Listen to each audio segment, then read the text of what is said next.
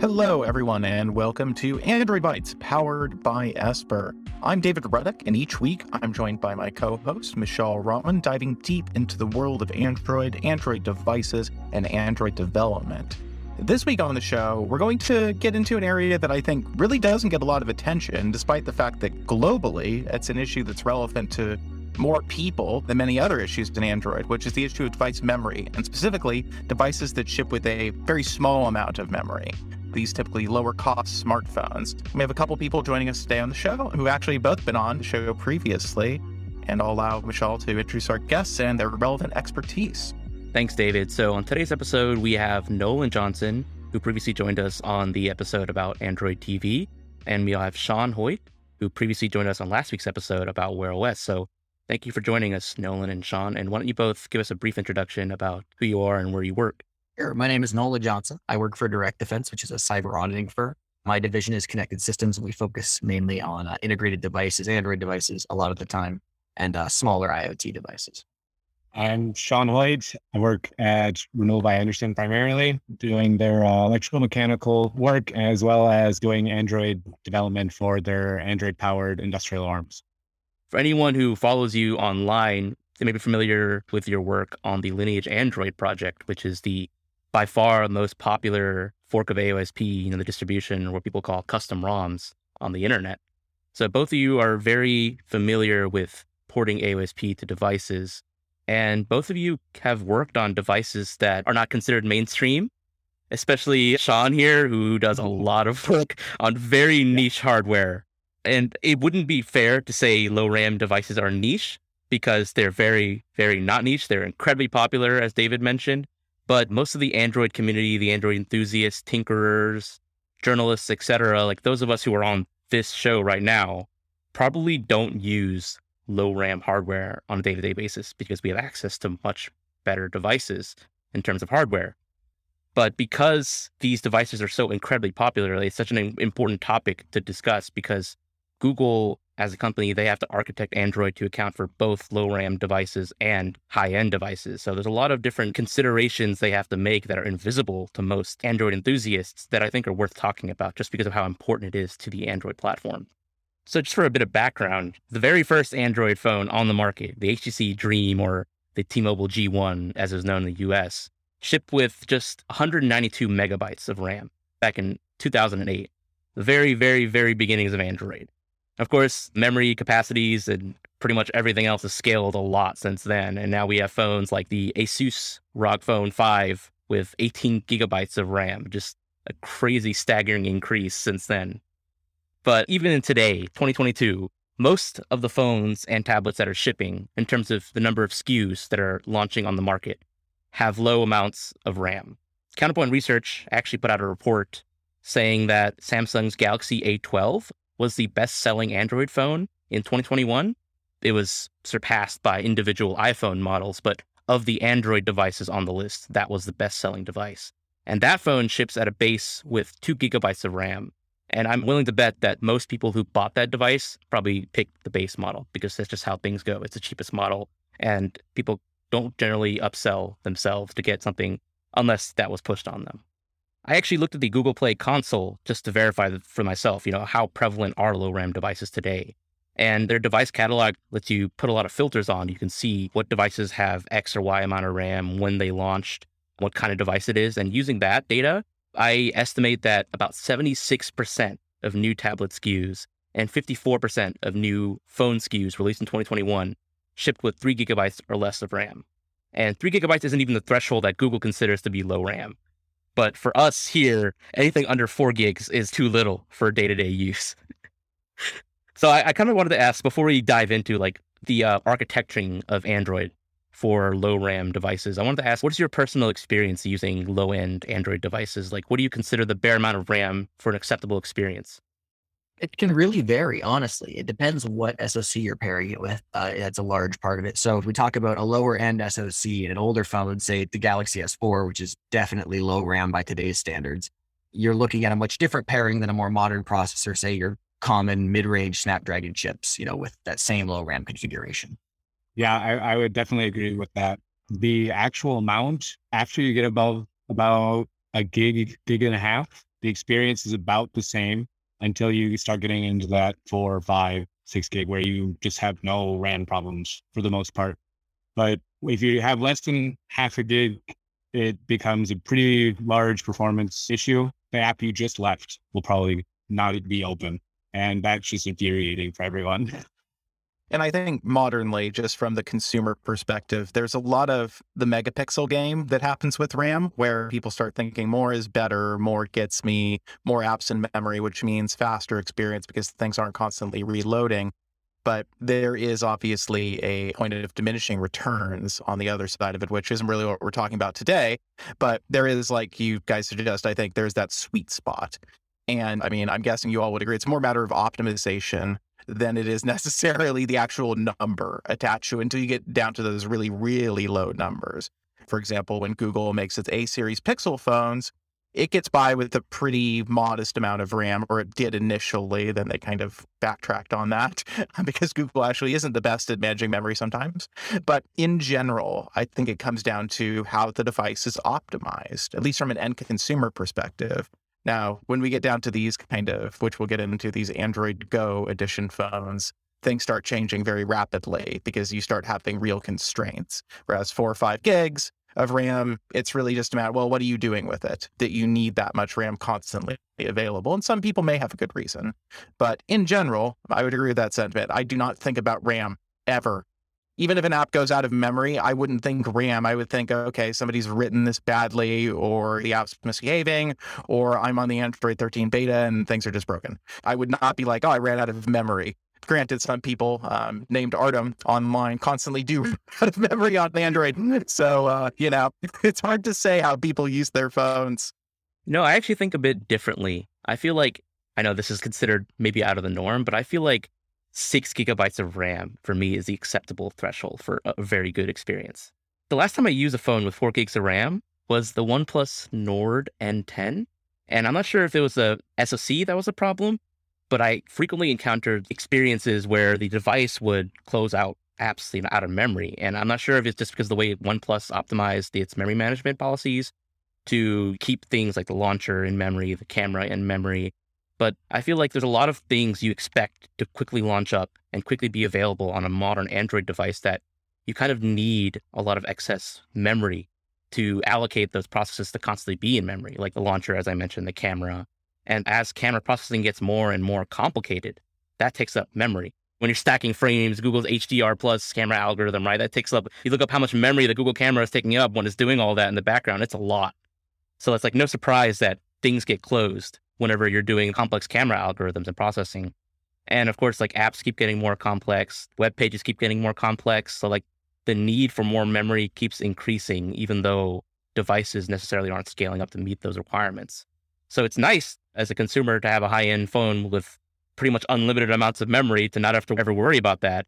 But then when you try to use a phone with limited amounts of memory, the same way you use a flagship, you quickly encounter these problems because you're so used to using a device in one way then you're thinking, oh, wait, I can't multitask with 10 different apps and like 15 different Chrome tabs like I used to, right? It's a, it's a very different way of thinking, way of using your device. You mentioned OnePlus. OnePlus is notorious for pinning pretty much everything in memory. So you've mentioned the camera app, you've mentioned the launcher. If you have a look at the OnePlus frameworks, they pin everything.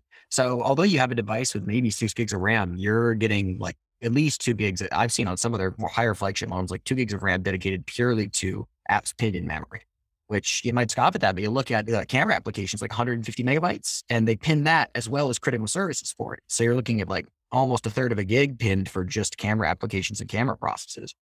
And the Android Go side and uh, on the lower end device side, we're seeing more and more people not choosing to pin that camera application. And Lineage is even doing it, you know, to a large extent. You'll see a lot of people intentionally not pinning the camera application on devices that use larger cameras, like the Motorola camera or something like that. And that's really helpful to help keep that initial threshold barrier down. Just like if you have a 16 gig eMMC chip, you're not actually getting 16 gigs of usable storage, you're getting 12. Same thing with RAM, but you're looking at the processes that have to be pre shoved into memory. So, going back to your point about the SoC and the OnePlus device, that specific phone does have a MediaTek processor. And even with MediaTek's newer Dimensity chips, it still is very aggressive on what it kills And it even goes down to the level of it kills background services or critical services of apps that are marked as ones that you shouldn't kill. They'll still Mm-hmm. kill. MediaTek primarily does that because it makes it so you don't see the performance losses that they have in a lot of their uh, higher end like benchmarks and stuff. Because you'll never get to that state because they'll just never allow the app to get there. You know, the other funny part there's the low memory killer in OS versus in kernel. So you're looking at like the super, you're looking if you think about like the day manager and the general manager. You know, the day manager might shuffle things around, organize them, and have some ability to optimize the process. But the overall manager is the one that at the end is saying, no, you're fired, you're gone, you're fired, you're gone. And OnePlus especially has a really heavy hand from the high level, as opposed to some other OEMs like Google, who use almost purely the user space one that's much more kind about how it does things. Yeah, and if you're wondering, anyone who's listening, like how MediaTek is involved in this process, is because, as we mentioned on the show before, is because of, like the way Android is distributed. It goes from AOSP to silicon vendors. You create a BSP, and the AOSP build within those BSPs is not just pure AOSP. They also ship a whole bunch of custom proprietary libraries, a lot of performance related stuff too, like CAF. Qualcomm's build of Android is notorious for including a whole lot of performance related libraries and tweaks to the way Android runs. So you're not just getting whatever Google shipped in Android in an AOSP and the fresh off the kernel.org Linux kernel. You're getting a lot of MediaTek add-ons or Qualcomm add-ons on top of that. Generally, whenever chipset it has, it has a lot of performance-related add-ons from the silicon vendor. But of course, a lot of those additions are heavily proprietary, and we have really no idea exactly how they work. So that's why we're mostly focusing on the AOSP side of things and what Google actually opens up for platform developers to see in AOSP. So speaking of platform development, because Google they are responsible for shipping Android and maintaining Android for billions of devices with all kinds of hardware. They have to make sure AOSP runs not just on high end devices with eight gigabytes or more RAM, but also on devices with two gigs or less RAM. And over time, from the early days of Android, as devices kept getting more and more RAM, it became apparent that Android was running worse on devices with less RAM. And around the time of Android 4.4 KitKat, Google finally said, enough, we're going to make Android work better on low end hardware. So with KitKat, they introduced something called Project Svelte. And the goal was to get Android to run on devices with as little as 512 megabytes of RAM, which was, of course, common several years ago, but at that time was considered very low for devices because the test device, the developer device that Google was shipping at the time, the Nexus 4, had two gigabytes of physical memory available to it. So, in order to actually test and make Android KitKat more optimized for devices with 512 megabytes or less, they had to actually hack the Nexus 4 to make it seem like as a lower resolution display and give it less RAM available to the system. So it was like a Frankenstein Nexus 4 that was heavily nerfed so they could actually test what Android KitKat would run, like how it would run on that device. And in order to actually to get it to run properly, they had to do so many optimizations to rewrite framework code and their own apps to use less memory. They did something to make Android launch Android services launch serially, i.e., in small groups. They introduced developer tools so that developers could measure the memory use of their own apps. They introduced a whole bunch of configuration options that OEMs could change to tweak the out of memory killer. They could tweak the graphics cache size. They could tweak a bunch of other things. So it's been a while since I have looked up what Project Svelte changed, but both of you have years of experience developing for ASP and like bringing ASP devices. So like, do you remember much about Project Svelte or, you know, what the experience was like using a phone with low RAM around or before that time? I had a uh, an LG Optimus slider. It was uh, MSM seven seven or seven thousand series, very old, you know, pre the, the fun stuff. Uh, 512 megabytes of RAM, and that thing was awful, truly awful. It was on Gingerbread, upgraded via custom ROM to ICS, and it was funny because as we got higher and higher, you know, we got up to KitKat, and that's where a lot of legacy devices met their end, such as that family. But at KitKat, the very final version, Project Svelte, you know, we enabled it kind of for kicks. And obviously there was a lot that had to go along with it, you know, a lot of changes that had to be made.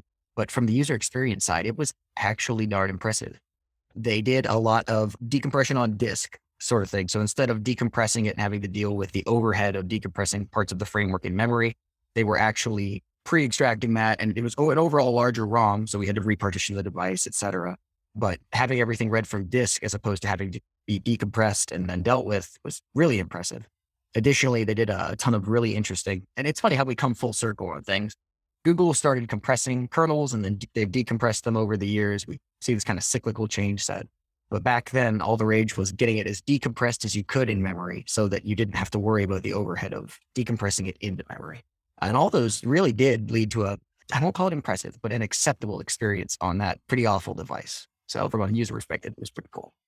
Yeah, I would definitely agree. I must have worked on a user phone that was before 4.4, but at the moment I can't remember what the, like the name of that phone was. But I delved deep into low memory when I was at Blocks because we were shipping a product that had 512 megabytes of RAM.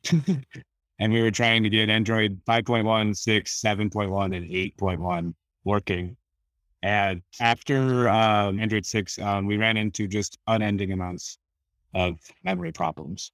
But going back to Svelte, in my experience, Svelte is a great easy button. You press the easy button and you get noticeable improvements. But when you're physically running out of memory, there's a lot more that you need to do to actually fix it.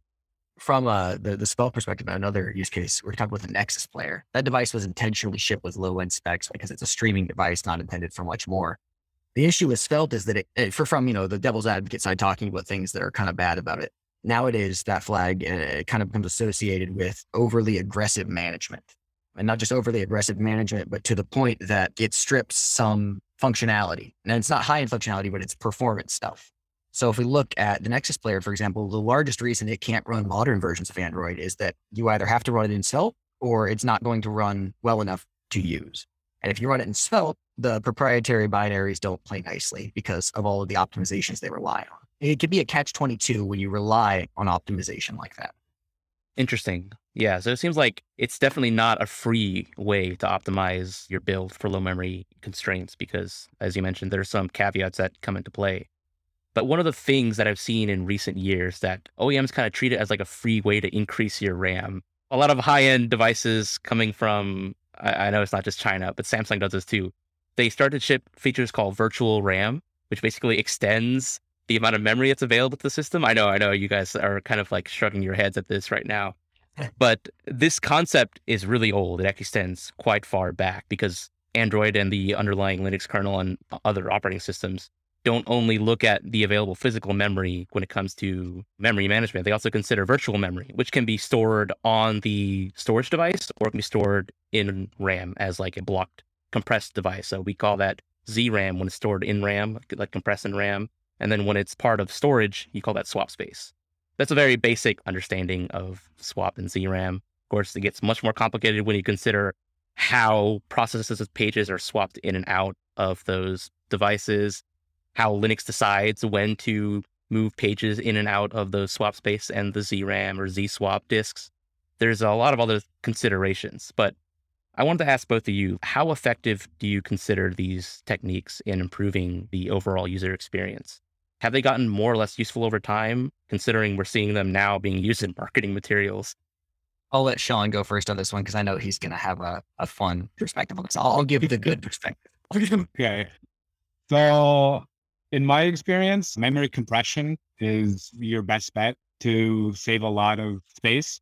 But as with everything, you do too much, and then you're just going to be thrashing yourself. So, you're going to get even less performance because your RAM is going to be constantly uncompressing and compressing constantly back and forth and back and forth. And that's not good, obviously. From the virtual memory perspective, there's benefits and bad things about it. In my experience, it doesn't help a lot because you are going from your CPU to an unimaginably slower interface. Obviously, in user's case, it doesn't really feel like it's that slow, but in computer terms, it's so much slower to have all of your RAM on the disk. And that will slow everything down. It doesn't matter what it is. If we talk about it from two perspectives, let's talk about it from the legacy device perspective and the modern device perspective, because you can't compare them. From the legacy device perspective, what it looked like was your device runs out of memory and it's either going to turn off or it's going to kill a critical process that takes the system down. Or alternatively, we can stuff it into a space on the disk and your device will keep running, albeit slower, because we were limited on resources back then. So over the years, people, and I know if you if you look at Lineage's tracker, Google's tracker, they use ZRAM, they move away from ZRAM. It's kind of an oscillation. As we got towards more performant devices with more memory, we pulled back on ZRAM, so we're going to lower those values. I think the Nexus 6P had 512 megabytes of ZRAM, which was notably less than some of the prior iterations uh, because they didn't need it. They had space and memory to play with. And ZRAM is, it can be, I won't call it performant, but it can be effective at what it's there for, which is preventing things from out of memory, at preventing things from causing you to run out of memory. Not just that, calculating what processes can stand to be moved to, Sean said, that slower medium. And now nowadays, we're kind of back on the oscillation up that curve, looking at UFS, which is actually significantly faster. It's not as fast as RAM, obviously, but it's notably faster. You're going to get more performance there. And you also have more RAM of these newer devices, or some of the popular ones have a, a mid range amount. And they're using it kind of as a balancing act in combination to say, okay, we're going to give it the bare minimum it needs to be performant. And then we're going to use this extra space to allow slower processes and things that you may not notice get offloaded.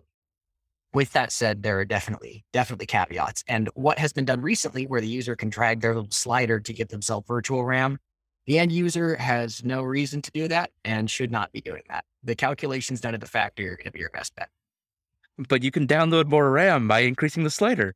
Why wouldn't you do it?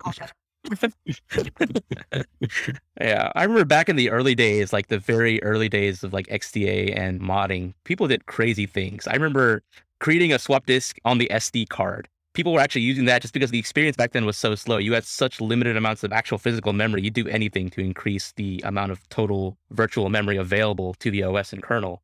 But of course, nowadays, you know, you look at that and it's like, what, the, what in the world were we thinking doing back then? You know, we have much more efficient techniques, ways of actually compressing. You can compress pages into memory with ZRAM. You can actually offload it to faster UFS disks with swap. But the goal was to avoid doing both of those as much as possible. The goal is to actually reduce how much memory system processes use up, how much memory apps and processes use up, and like to, to detect when you actually don't have enough memory to turn off certain things and to optimize what apps are running on the device. So that's the intention behind one of the key changes Google actually introduced with Svelte, which is an API for apps to detect when they're running on a device that has little amounts of RAM. It's called the is low device method under activity manager. And docs say that this is supposed to return true whenever the device has low amounts of RAM. But of course, what constitutes low depends on the kind of device you're talking about. If it's a phone, anything below two gigs of RAM, I'd say is low. But the docs say, you know, anything below one gig is generally low. For watches or TVs, the definition is going to be slightly different. Google actually has some definitions, like some requirements around what constitutes a low RAM device, even though they don't mention it in the Java doc there. The compatibility definition document, the CDD, which I'm sure you've heard about if you read the Esper blog, mentions that any handheld devices, i.e., phones or tablets, must return true and declare that they're a low RAM device if they have less than one gigabyte of memory available. And the way OEMs actually make this happen is they define the feature RAM low property. And this is used throughout the OS and throughout apps as a check on whether or not to disable or enable certain features. And applications can themselves use it too. Like, say, a video chat application can say, I'm running on a low RAM device. I should not make these background blur effects available because that uses too much memory. Or, you know, like Snapchat can say, I don't want these filters available on this device because that's too much memory for this low RAM device to handle. So I wanted to ask you, Nolen and Sean, both of you have previously brought up this low RAM flag in our discussion. What are some of the things that are disabled or changed when this low RAM flag is actually flipped on? Like what happens to the OS? There are several layers to look at. There's the native layer, the Java and Android layer, and there's going to be the low level firmware layer. If we look at the Java layer, Dalvik and ART, those terms get thrown around a lot. It's the compiler for the Java code that's being run on the device. The Dalvik flags change significantly. So the way and the intensity with which we're compiling these Java apps on the fly is changed when you set that flag. So we're talking about the way that they're optimized, the way that they're loaded into memory, the way they're handled. That's it, you know, the, the Android layer. And if we look at the native layer, we're going to be looking at typical compiler flags, you know, and this is Android Go targets because there's a property and a flag. So the flag set at the build time, and then there's the property set at runtime. So the flag set at build time, instead of saying, let's let this be as big as it can be and run as performant as it can, it's going to say, let's save as much space as we can in memory and optimize this as much as we can. So the compiler options change. And then lastly, from uh, the firmware layer, you look at several layers of I won't call them features, but uh, value adds that get disabled. Things you might not ever notice, like seamless handoff for telephony stuff. Tiny bits of things that are together add to a cohesive experience, like what we see on flagships. Those are disabled because that extra second of hiccup between a call or that extra second of ducking of audio, the non-smooth audio curve uh, when you pause a song, for example, or something fades out, you wouldn't notice that. But what you would notice is your music application crashing some other going more toward on the native side, some of the features or nice to have that are disabled are, for example, when Daydream VR was a thing, Daydream would be disabled on low RAM devices because it couldn't handle the overhead needed for it. One of the other ones that I know can be annoying at times is like Cell Broadcast app is disabled on low RAM. It just boggles my mind that the emergency response system is disabled on low RAM devices. At least it used to be. I don't know about on the last two or three versions, but at least in the back in the day, it was disabled. Yeah, that's certainly a strange decision, and I hope that's not true for modern versions of Android Go Edition. Speaking of Go Edition, we brought it up several times, but for those of you who don't know, Go Edition was introduced with Android 8.1 as a new variant of Android. It's basically a stripped down version of GMS Android for phones and tablets with two gigs or less of RAM. So Go Edition is not the same thing as like Android One. It's not in the same vein, even though many people try to like conflate the two. It's not like a program that OEMs sign up for and say, we want this branding to be here, so we're going to sign on to these agreements. It's more so a build of Android that's optimized for low RAM devices and includes a special set of GMS applications. So, in that sense, it's true that OEMs do have to opt in to Android Go in that they're choosing to do so when they ship a device with a certain amount of RAM. In fact, Google's GMS requirements, I believe, state that any device with two gigs or less of RAM have to actually use Android Go. So it's not like an option for OEMs. If they're shipping a device with less than two gigs of RAM, it has to use Android Go edition. If they want GMS, that is. You know, if, if you're going AOSP, then, you know, you make the rules.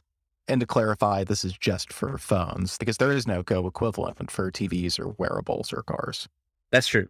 That's true quick note from the TV side. It's not necessarily the TVs don't have Android Go. It's the TVs at this point kind of are focused on Android mm-hmm. Go. You look at the Askey boxes and you know the ADT3, it's a low spec device compared to just about everything else, and it uses most of the same underlying functions. So, yeah, that's a good distinction to make. Is that in a lot of areas like TV, you know, Android has kind of gravitated toward the lowest common denominator hardware, whereas in phones you have much more segmentation happening. So, yeah, totally valid point, Nolen. I also just wanted to talk about because we talk about Android Go and it being Google thing, and only if you do like certified. Most of the Android Go optimizations are actually open source, so you can have it be inherited on any device, and you get all those benefits without having to worry about Google Apps or anything like that. Yeah, that's what OEMs have been doing for years before Android Go was a thing. You know, from 4.4 all the way to 8.0 if you wanted to ship Android on low RAM devices, you could enable the low RAM flags, optimize away as much as you want, but you'd still get full GMS apps that are, you know, they do account for those low RAM flags and are optimized in a certain way, but they weren't built with low RAM in mind. That's what Go does differently. All those apps, the GMS Go apps, are built with Go Edition in mind. So they strip out a lot of code, a lot of features to make it run as low memory requirements as possible. And they also disable a whole bunch of features that you'd find on normal Android devices, like live wallpapers, notification access APIs, screen overlays, which are like the apps that can display on top of another ones, or picture in picture. In general, a lot of multitasking features are disabled, which is one of the things that needs a lot of RAM, multitasking. And that's why televisions and smartwatches don't need a lot of RAM because they're unitaskers. They're pretty much focused on one thing on screen at a time. But if you see an Android Go device, it went through a big certification process, just like any GMS Android device the OEMs had to meet a whole bunch of requirements in order to be licensed to ship GMS Go apps. They had to sign a special MADA addendum that certifies that I'm meeting all these requirements. They have to do a whole bunch of tests, like they have to make sure that opening the dialer and placing a phone call, for example, ensures that this app doesn't consume too much memory, like it doesn't exceed 100 megabytes of memory use. Like there's a whole bunch of things they have to do. So while it's true, as Sean mentioned, a lot of the Android Go configurations can be enabled when compiling AOSP, what you're missing when you do that is the special suite of GMS Go apps. And of course, as anyone looking to ship Android will tell you, one of the biggest things to overcome is app distribution and app availability. And without access to Google Play services and Google Play Store, you have to find ways to manage those on your own. And for most companies, that's a, that's a hard sell to manage all that on your own. You know, along that I thought, we could talk about the initial. You were talking about the difference between brand management back in the days of KitKat to now. Back then, we were looking at a lot of mainly build time focused changes. So these were things that had to be done at the build time. Nowadays, we're looking at a hybrid combination of build time changes, like what I was talking about, and the runtime changes, like what you were talking about, where the application that's actually served to you via Google Play is a different one than you would have seen otherwise. I know on some phones you can go grab the Android Go version regardless if you want the smaller app. But you know, some devices that's what you get served. You get Dialer Go, you get all the smaller apps. And those are intentionally both smaller from a size perspective and smaller with their memory footprint. The issue there runs in Google has Go apps, but are other developers implementing that flag correctly? Are they going to use that? Is it going to be extended out? Which is always kind of the, the big question with Android is, is this API actually going to be used by the wider world? And I really hope it does because it's impressed me so far. Nolen, you mentioned earlier that Svelte is actually like a nice flag you can enable to optimize Android. I wanted to ask you and Sean, because both of you have experience developing and contributing to the Lineage project, how has Android Go helped if any, to like improve your work porting Android to older devices with less amounts of RAM available? We've stolen the configurations from Go. I mean, point case, the Dalvik stuff I mentioned earlier, the low memory killer stuff and moving to the user space, low memory killer, compilation st- uh, flags, everything like that. We've taken all that, but we have not flipped the switch to actually do Android Go builds. And there are two big reasons for that. One, users did not seem to like the idea of it in initial surveying, and that may just be a stigma. Lower end devices, I don't know.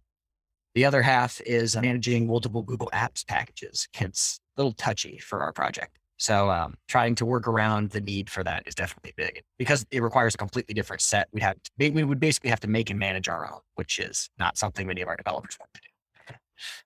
From the Android Go side of things, in my experience, it's actually helped a lot with older or legacy devices because having this Android Go stuff makes it so that it's actually a, decent or okay experience on those older devices on the newer OSs, like Nolen mentioned earlier. So I, I really liked it so far, and it does help that Lineage and any one that's based on Lineage has all that set up for you out of the box. So you can just flip one flag and boom, you've got all of these great optimizations. And Google also just has a, has a vested business interest in this and also making it accessible because the more devices out there that are behaving in a way that Google has architected, even if they're devices that are being repurposed, if they're older, they're still accessing content. They're still using apps that developers are creating. They're probably using the Play Store. So this is a situation where Google probably still has a lot of motivation to be like, okay, you know, even for devices we wouldn't normally consider part of the ecosystem or as part of our strategy, we want something to unify some level of behavior, some kind of minimum experience. Google's relationship with developers, Android developers, is a little bit off and on in terms of the Play Store and reviews. But if you end up with a lot of people in a bunch of regions where they buy a device maybe that either doesn't have GMS or if it's hacked on there in some way, which does happen sometimes, you get some kind of like installer package on there that leads you to the GMS packages and then they download, which has happened with OEMs like Meizu. At the very least, Google can ensure that these hacky workarounds are hopefully using the same tools Google was using to improve the experience. So while I like the idea of having a one flag to rule them all in terms of like the low RAM flag enables all these optimizations, it's clearly not the only thing you can do to optimize Android because there are certainly many things that are intentionally not touched by that flag because they're touchy. They might negatively impact the user experience in certain ways. So I wanted to ask both of you, like, what are some of the other things, other configuration changes that can be made to further optimize Android or the Linux kernel for low RAM devices? A big one that Google was really the first, I think, at least that I saw, to start optimizing is the low level firmware. So you look at the bootloader changes to uh, the Google Pixels over the years. Um, I mean, if we look back at the original Pixels, you would be able to get serial output out of the headphone jack with virtually, well, I won't say virtually now. You had to know how to build the board, but it was there and it was ready for you to access. Nowadays, things like that are turned off. All forms of debugging anywhere possible, including debug FS. And Sean may hate me for that comment, but in production, the more debugging you can kill, the less logging you can make it have. Then here's a trade off because from a debugging perspective, as an OEM or someone who wants to know why it's crashing, you're not going to have a good idea. So you really have to ensure the product is completely ready for production and good. And then at that point, start optimizing those super finer things. Another big one, Clang, has been a huge part of the Linux kernel over the last five, six years. It's been around for much longer, but it's been a huge part of the community in the last five or six years. Um, and Nathan Chance, actually, a good old XDA friend of mine, I was recently hired, uh, or I don't officially hired, he's being paid to work on Clang for Linux, uh, which is purely based on optimizing the Linux kernel and by effect, Android's use of the Linux kernel. That's been really helpful. Also, for any device maintainer out there, I'd recommend you just go look at the most recent pixel take the ZRAM value and stuff that into your device. The most recent pixel that matches your RAM configuration. I've yet to see that cause any problems. It's a significant value add on each device I've done before. Some of the other changes you can do are going through your kernel and disabling everything that you aren't using or don't plan to use. Some basic examples are a lot of people in the development community know about are like network file systems or driver in the kernel. It is huge. And my guess is neither you, David, or Mishaal have ever used it. I bet because it's a bunch of old and very niche networking drivers. So there was that. And then the other big thing is making sure your services and everything load in, in the right order when you're booting up your device. Because, for example, there's obviously lots of bad behavior if you boot slowly or anything like that, but it can cause, oh, what's the word? There's in the past, there's been services that try and initialize a set amount of memory for themselves, but a lot of them calculated dynamically based off of how much RAM is left. So if you load those really early on, you are going to get upwards to 200 to 300 megabytes in some cases that are just allocated to the service that maybe only needs 20 to 30 megabytes. But it thought, oh, I have a lot, so I'm just going to be safe and give myself a lot because maybe in this super edge case, I'll use that much. But in normal day to day, you would never see it. Yeah, overzealous application, eh, actually unallocating the memory when they're done. Um, ensuring processes do that's huge. Another part, um, if you look at Pixel devices, I mean, if you look at something as simple as boot time tuning, right? Getting the thing to boot as quickly as it can and get your home screen to be usable. If you can follow Google's changes and adapt them on the Moto Z2 Force, I adapted, I went through it kind of painstakingly over about a month and a half, got every change extracted out of there we saved 15 seconds off of the first boot, which is, you know, on first boot, that's a lot. On subsequent boots, it was about, I think it was four and a half. I'd have to check my stats, but that's still a decent chunk when your overall number is like 13. So if you're cutting a third of your boot time, and that's purely just in the order the services are started, the order partitions are mounted. Point in case, if you mount all your partitions at once, you're going to have to deal with Keymaster and the initial decryption of this is back when full disk encryption, but the initial decryption that instead can be offloaded later in the boot process and also become not a hold for the remainder of the processes that you're starting. So, you know, working with your most critical processes to get those started first and then letting everything else sift into order and not just assuming we're going linear. Fascinating. So, from what you told me, basically follow what Google's doing, try to adapt as much as what they're doing if it meets your specific device. Like, if you have a device analog that's analogous to one of their recent devices, then follow what they're doing because they're generally pretty good at optimizing Android for their specific hardware needs. But of course, yeah, they don't generally make very many low end devices. So if you're trying to do that, you probably need to do a lot of optimization work yourselves. And Google actually does provide some guidance.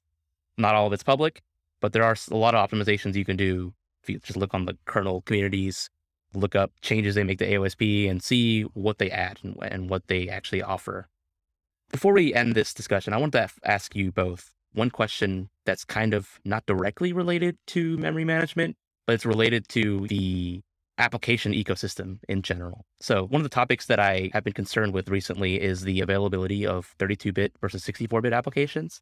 So, way back in 2017, iOS dropped full compatibility with 32 bit applications, but most Android devices to this day still support them. Even though they're 64 bit hardware, they can support running 64 bit applications, but they still maintain compatibility with 32 bit, even though Google Play and a lot of other app stores have kind of said you're not allowed to submit 32 bit apps anymore. And finally, there are some new chipsets shipping with CPUs that can't even execute 32 bit apps. But a lot of these Android Go devices shipping with two gigs or less of RAM, Google doesn't even recommend that they ship with 64 bit kernel user space.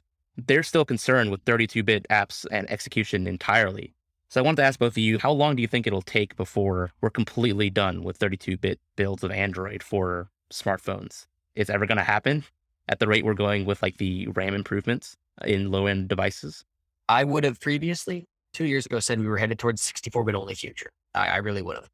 Android TV changed that. And I really think that, at least in my workflow, that's the only 32 bit device left. Google still actively makes, uh, they don't manufacture, but they make, endorse, and write the software for the ADT3, which is a purely 32 bit OS device.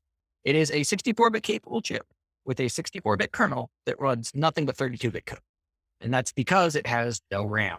Um, the other part of that is the reference board they released. For example, they released the ADT3 with you know two gigs of RAM. When you look at the reference boards that use that, the Walmart onn box and the uh, Dynalink box, those are two popular ones, and uh, the Hertz boards uh, that use that reference as well. They're low RAM. I mean, like the Hertz boards are one gig, and on Android, one gig is it's a tough sell nowadays. I don't think the 32 bit's going anywhere because at least for the course of the ADT3, which is supposed to be supported until one version after T is supposed to be the end of life date for that. They have to support 32 bit until then. So I'd be willing to stamp the guarantee we got at least two or three versions left. But I think 10 years from now, probably looking at 64 bit only. But we'll also be looking at the minimum RAM being a higher amount. Yeah, I would definitely agree with that general timeline. For smartphones, we might start seeing the Play Store start trying to force more and more to it, or maybe they'll enforce it just on smartphones sooner than that because they can force their OEMs to do a lot more for smartphones. But as Nolen said, for TVs, they're still 32 bit really only. And that also expands into the general Android TV, not just the box, Android TV box, but actually Android TVs, proper TVs. Those are all using ancient, terrible hardware under the hood. And so it's not going to go away until that whole industry changes how they build the TVs. And we've seen over the years, TVs, they're going for the bottom, cheapest possible with the bare minimum number of specs for the price point. On the other side, the watches, I think also will not go really to 64 bit unless RAM gets cheaper and that kind of thing, because 64 bit actually does have a higher overhead on both the CPU and, funnily enough, memory usage. I don't see watches switching over because you get no benefit really from it on the single application platforms. And what's interesting about the TV use case is that there's really not a lot of motivation to go to 64 bit given the very limited number of applications the TVs have to support. You're talking about hundreds, maybe thousands of apps for Android TV. Whereas for an Android smartphone, you're talking about literal tens of millions potentially. Maybe not tens, but actual millions of apps. So it's a totally different set of demands. And you could, I mean, it seems feasible that you might end up in a situation where the Android TV is the only 32 bit Android platform remaining in circulation at some point relatively soon. Well, you can also look towards the future for new platforms. The Android automotive platform is in its infancy. It's out publicly. People are using it, but people are just starting to really toy with it.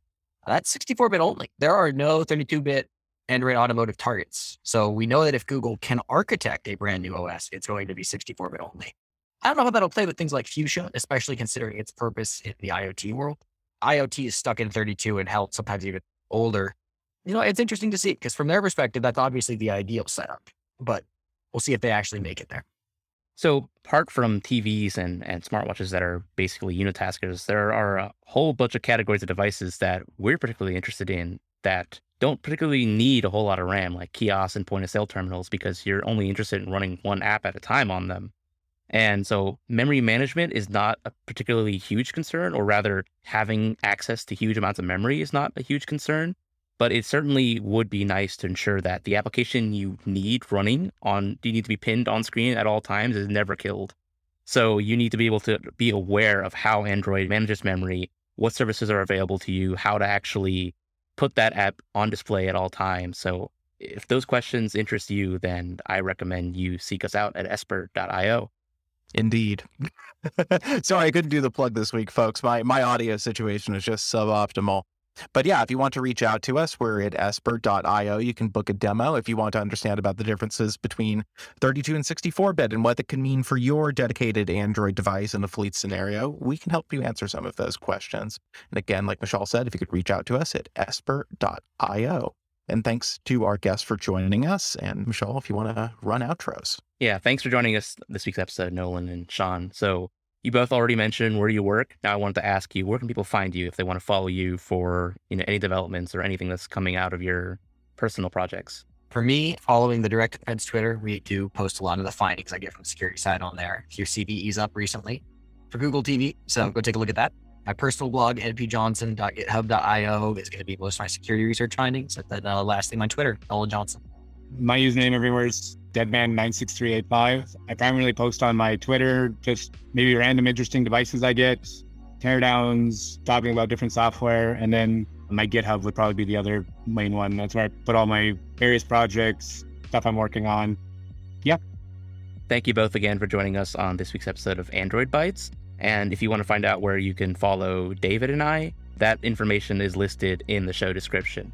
So thanks for joining us, and hopefully we'll see you next week on Android Bytes.